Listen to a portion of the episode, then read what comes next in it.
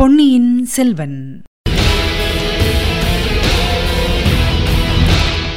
வணக்கம் நீங்கள் கேட்டுக்கொண்டிருப்ப தமிழசேஃபம் தமிழசேஃபமில் இனி நீங்கள் கேட்கலாம் பொன்னியின் செல்வன். வழங்குபவர் உங்கள் அன்பின் முனைவர் ரத்னமாலா புரூஸ். பொன்னியின் செல்வன். பாகம் இரண்டு. சுழற்காற்று. அத்தியாயம் இருபத்தாறு. ரத்தம் கேட்ட கத்தி. அந்த வீர வைஷ்ணவர் எப்படி அங்கு வந்து சேர்ந்தார்? எதற்காக வந்திருக்கிறார் என்பதைப் பற்றி வந்தியத்தேவனுடைய உள்ளம் கலக்கமடைந்திருந்தது. ஆயினும் அதை அவன் வெளியில் காட்டிக் கொள்ளவில்லை. என்ன வேடிக்கையை சொல்வது? சற்று முன்னால் தான் உங்களைப் பற்றி நினைத்துக் கொண்டேன். நிமிர்ந்து பார்த்தால் தாங்கள் சுவரேறி குதித்து வருகிறீர்கள். கொடுக்கிற தெய்வம் கூரையை பொத்துக்கொண்டு கொடுக்கும் என்று சொல்கிறார்களே அது சரிதான் என்றான். அப்பனே சற்று முன்னால் என்னைப் பற்றி நினைத்தாயா? எதற்காக? இந்த நரமனுஷனைப் பற்றி நீ ஏன் நினைக்க வேண்டும்? சாட்சாத் ராமபிரானைப் பற்றி நினைத்தாலும் பயன் உண்டு. தங்கள் வாய்க்கு சர்க்கரைதான் போட வேண்டும். முதலில் நான் ராமபிரானைப் பற்றித்தான் நினைத்தேன். இங்கே வரும்போது கடலில் அக்கறையில் ராமேஸ்வர கோபுரம் தெரிந்தது. ராமர் அங்கேதானே சிவனை பூஜை செய்து ராவணனைக் கொன்ற பாவத்தை போக்கிக் கொண்டார் என்று எண்ணினேன். நில்லு தம்பி நில்லு. நிற்க முடியாது சுவாமிகளே என்னால் நிற்க முடியாது. நடந்து நடந்து நின்று நின்று என் கால்கள் கெஞ்சுகின்றன. தாங்களும் கருணை புரிந்து உட்காருங்கள். அப்புறம் ராமரைப் பற்றி நினைத்தேனா? உடனே ராமபக்தனாகி அனுமாரைப் பற்றி நினைவு வந்தது. அனுமாரைப் பற்றி எண்ணியதும் தங்கள் நினைவு வந்தது. உடனே பார்த்தால் தாங்களே வந்து விட்டீர்கள். சுவரேறி குதித்து மட்டும் வந்தீர்களா? அல்லது அனுமாரைப் போல் கடலையை தாண்டி குதித்து வந்தீர்களா? தம்பி மகாபக்த சிரோன்மணியான அனுமார் எங்கே? அடியேன் எங்கே? அனுமார் இந்த இலங்கைக்கு வந்து அக்ஷயகுமாரன் முதலிய ராட்சதர்களை அதாகத்தம் செய்தார். என்னால் கேவலம் ஒரு பூனைக்கு வழி சொல்ல முடியவில்லை. இதோ பார் எப்படி ஒரு பூனை என் கால்களை பிராண்டி இரத்தக்காயம் செய்துவிட்டது? என்று ஆழ்வார்க்கடியான் தன் கால்களில் ஏற்பட்டிருந்த காயங்களை சுட்டிக்காட்டினான். அடடா இப்படியா நேர்ந்து விட்டது? ஆனால் கேவலம் ஒரு பூனையோடு தாங்கள் சண்டைக்கு போன காரணம் என்ன? நான் சண்டைக்கு போகவில்லை. அதுவேதான் என்னுடன் வலுச்சண்டைக்கு வந்தது. அது எப்படி சுவாமிகளே? உன்னை தேடிக்கொண்டு நான் வந்தேன். வாசற் காவலர்களை ஏமாற்றி கொல்லைப்புற சுவர் வழியாக ஏறி குதித்தேன். கீழே நான் கால் வைக்கிற இடத்தில் வேண்டுமென்று அந்த பூனை தன் வாலை நீட்டிக்கொண்டிருந்தது என் கால் அதன் வாலை அப்படி லேசாகத்தான் தொட்டது. இருந்தாலும் அந்த பொல்லாத பூனை தன் கால் நகங்களினால் என்னை தாக்கத் தொடங்கிவிட்டது. தம்பி நான் சொல்வதைக் கேள். புலியோடு சண்டை போட்டாலும் போடலாம். ஆணையோடு சண்டை போட்டாலும் போடலாம். பூனையோடு மட்டும் சண்டை போடக்கூடாது. சுவாமிகளே அந்த ரகசியம் எனக்கு இப்போது தெரிந்து போய்விட்டது. எந்த ரகசியம்? அந்த பூனை இங்கே என் அறைக்கும் வந்தது. என் நெற்றியில் வாலினால் தடவி கொடுத்தது.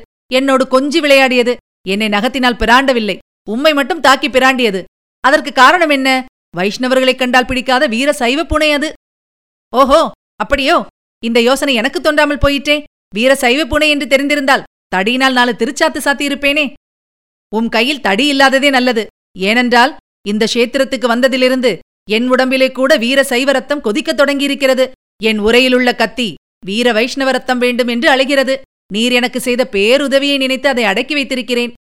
அப்பனே உனக்கு நான் ஓர் உதவியும் செய்யவில்லையே. வைஷ்ணவரே தங்கள் சகோதரியாகிய பழுவூர் இளையராணியைப் பற்றி எனக்கு நீர் சொல்லவில்லையா? ஆமாம் சொன்னேன். பழுவூர் இளையராணி கடம்பூருக்கு அருகில் மூடு பல்லக்கில் போனபோது திரை விலகியதே. அப்போது அந்த தேவியை நீர் எனக்கு சுட்டிக்காட்டவில்லையா? ஆம் ஆம். அதனால் என்ன? சொல்லுகிறேன். அதே பல்லக்கு தஞ்சை கோட்டைக்கருகில் சென்று கொண்டிருந்த போது நான் பார்த்தேன். பல்லக்கு சுமப்பவர்கள் வேண்டுமென்று வந்து என் குதிரையின் மேல் இடித்தார்கள். நான் நியாயம் கோருவதற்காக பல்லக்கின் திரையை விலக்கி பார்த்தேன். உள்ளே இருந்தது யார்? பழுவூர் இளையராணி சாட்சாத் நந்தினி தேவிதான். ஓஹோ நீ அதிர்ஷ்டசாலி. நான் ஆன மட்டும் முயன்றும் நந்தினியை பார்க்க முடியவில்லை. உனக்கு அது கைகுடி விட்டதே?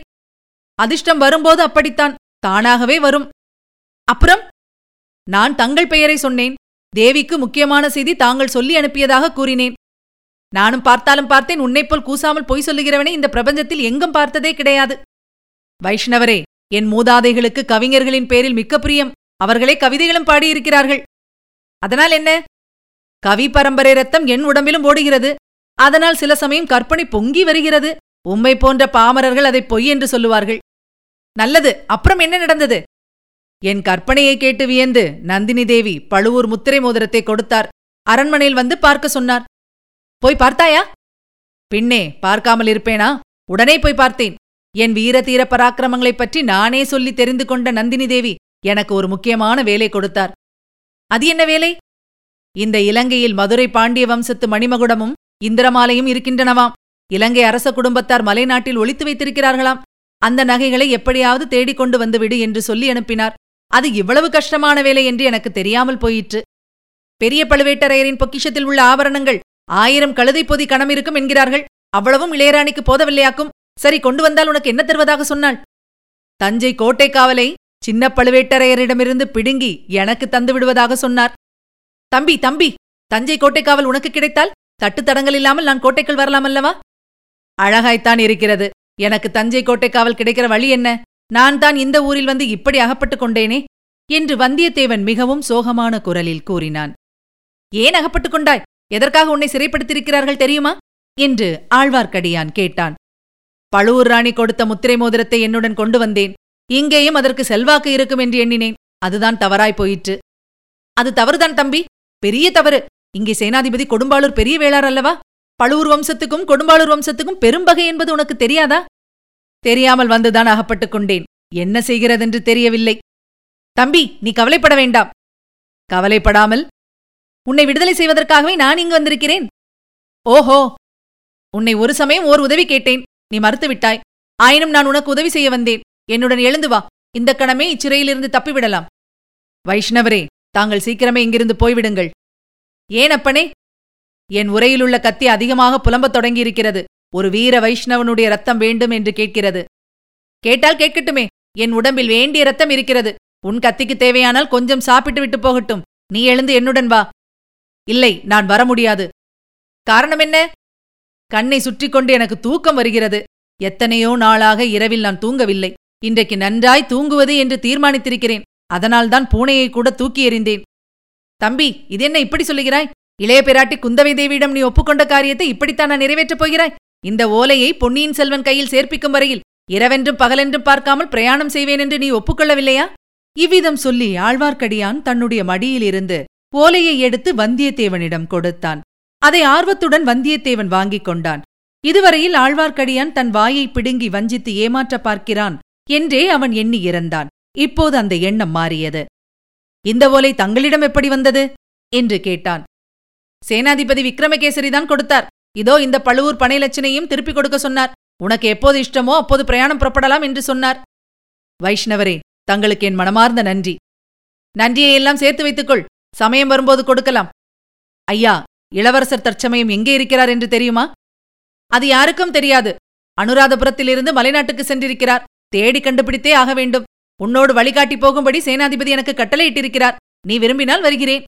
வந்தியத்தேவனுக்கு மீண்டும் சிறிது சந்தேகம் உண்டாயிற்று. சுவாமிகளே புறப்படுவதற்கு முன்பு சேனாதிபதியை நான் பார்க்கலாமா? என்று கேட்டான். அவசியம் பார்க்கலாம். பார்த்துவிட்டுத்தான் பிரயாணம் கிளம்ப வேண்டும். வானதி தேவியை பற்றி சேனாதிபதியிடம் தெரிவியாமல் போகலாமா? என்றான் ஆழ்வார்க்கடியான். இதைக் கேட்ட வந்தியத்தேவன் இந்த வீர வைஷ்ணவனுக்கு உண்மையிலேயே மந்திர வித்தை கை வந்திருக்குமோ என்று வியப்படைந்தான். இதுவரை நீங்கள் கேட்டது பொன்னியின் செல்வன். வழங்கியவர் உங்கள் அன்பின் முனைவர் ரத்னமாலா புரூஸ். மீண்டும் அடுத்த அத்தியாயத்தில் சந்திக்கலாம். இணைந்திருங்கள் மகிழ்ந்திருங்கள்.